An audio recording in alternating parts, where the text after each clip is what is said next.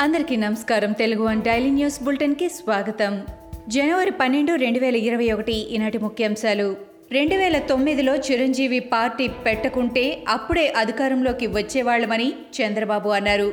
Chiranjeevi party పెట్టకముందు తర్వాత కూడా తనతో బాగానే ఉన్నారని చెప్పారు.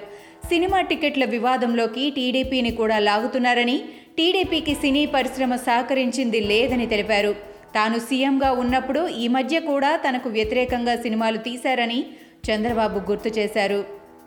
జగన్ రెడ్డి సంస్థల్లో అక్రమ పెట్టుబడులు లేవంటూ ఐటీ శాఖ క్లియరెన్స్ ఇచ్చిందన్న వార్తలపై చంద్రబాబు స్పందించారు. ఒక్క రూపాయి కూడా పెట్టుబడి లేకుండా జగన్ పన్నెండు వందల కోట్లు తన సంస్థల్లోకి తెచ్చుకోవడం అవినీతి కాదా అని ఐటీ శాఖకు ట్యాక్స్ కడితే చాలా అవినీతి లేనట్టేనా అని ప్రశ్నించారు. ప్రభుత్వ శాఖలు ఇలా వ్యవహరిస్తే అక్రమార్కులకు రాజకీయం ఒక వ్యాపారం అవుతుందన్నారు చంద్రబాబు. టీడీపీ కార్యకర్తలను ప్రజలను చైతన్యపరిచేందుకు చైతన్య రథం పేరుతో తెలుగుదేశం పార్టీ ఈ పేపర్ను ప్రారంభించింది. స్వతంత్రంగా పనిచేసే మీడియాపై వైసీపీ ప్రభుత్వం వేటు వేసిందని మీడియా సంస్థలకు కూడా కులముద్ర వేసి వేధిస్తున్నారని చంద్రబాబు మండిపడ్డారు.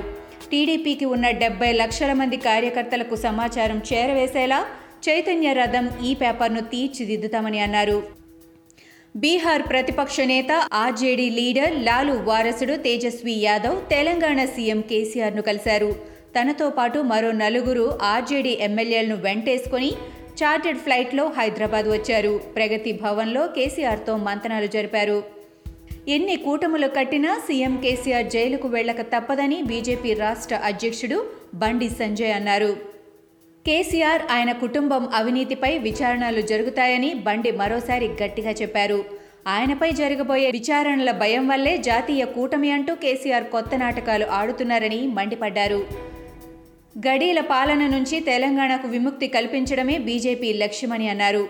పోరాటంలో వెనక్కి తగ్గవద్దని ప్రధాని మోడీ ఫోన్ చేసి చెప్పారని బండి సంజయ్ తెలిపారు.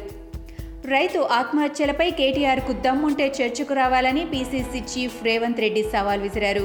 కేసీఆర్ పాలనలో అనేక మంది రైతులు ఆత్మహత్య చేసుకున్నారని అందుకేనా రైతు సంబరాలు అని ప్రశ్నించారు.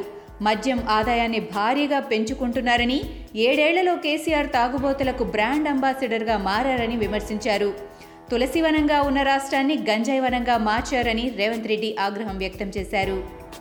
ఏపీలో ఒక్క రోజులోనే పాజిటివ్ కేసులు డబుల్ కావడం ఆందోళనకు గురిచేస్తోంది గడిచిన ఇరవై నాలుగు గంటల్లో కొత్తగా పద్దెనిమిది వందల ముప్పై ఒక్క కరోనా కేసులు నమోదయ్యాయి.